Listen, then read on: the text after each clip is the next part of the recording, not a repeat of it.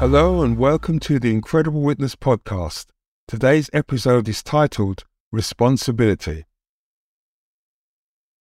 Global warming is a serious issue, and the economy is going into recession.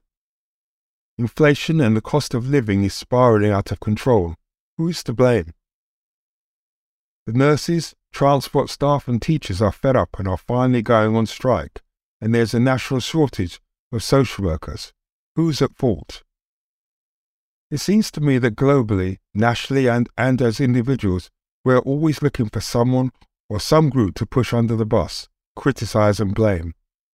I guess since so many people almost automatically adopt this response, that it's something we learn from an early age and never really unlearn the habit of doing.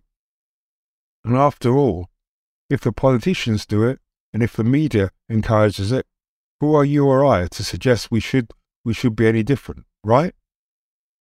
Well, it's a personal choice, your personal choice. But for me, let me put it this way, blaming others never improves the situation. It's a childlike, immature response.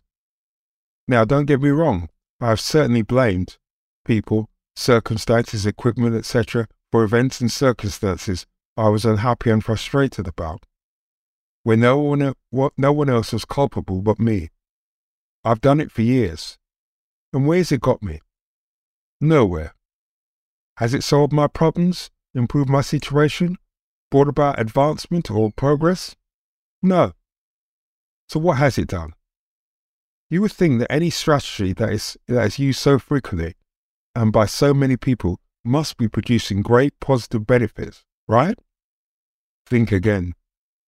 The only thing uh, blaming others does is stir up conflict, conflict, invite distrust, enmity, and likely retaliation. Indeed, I will go as far as stating that when blaming others, you are sowing the seeds of disaster. So why do we do it?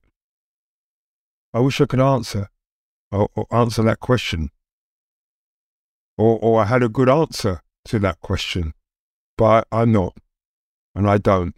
The best I can say is that we do it because it is learned behavior that has, a, that has become habitual, and that we invariably do not take the time to, to evaluate the usefulness of or blame as a strategy for success.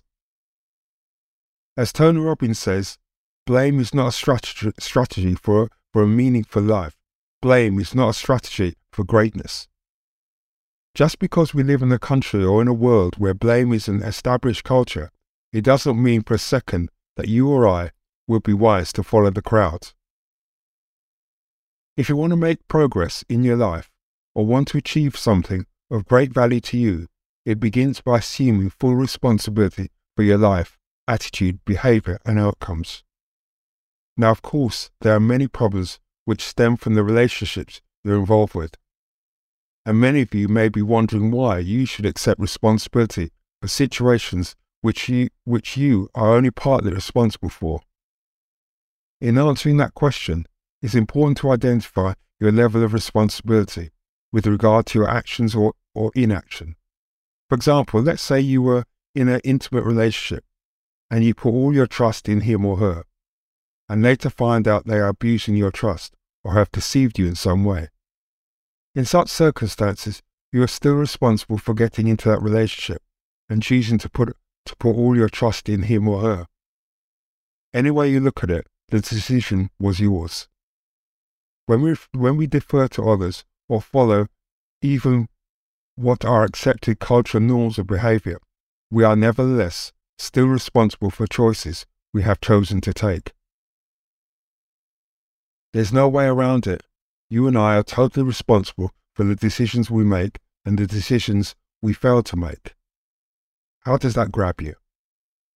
The first time I was confronted by this idea, to say I wasn't happy was an understatement, but I've since learned to see things in a completely different way.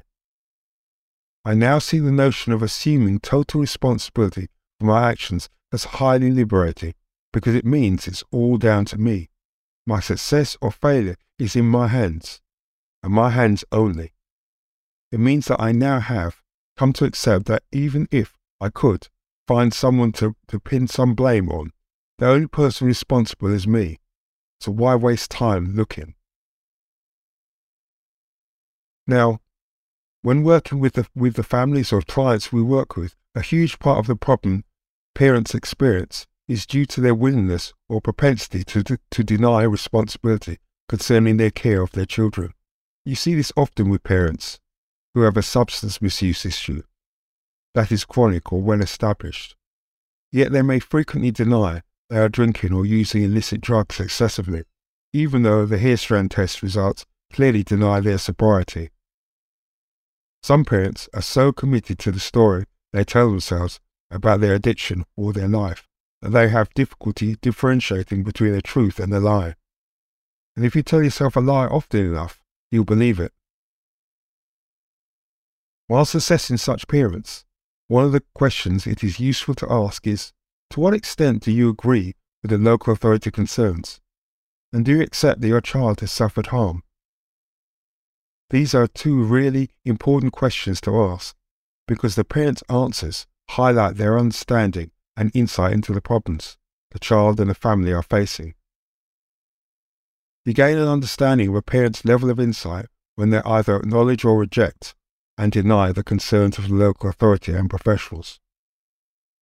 The other question is easy for the parents to answer, but the second question I think is harder for parents to get their heads around, because essentially you are asking them whether they accept that their child suffered any harm whilst in their care, or in the care of the other parent or caregiver.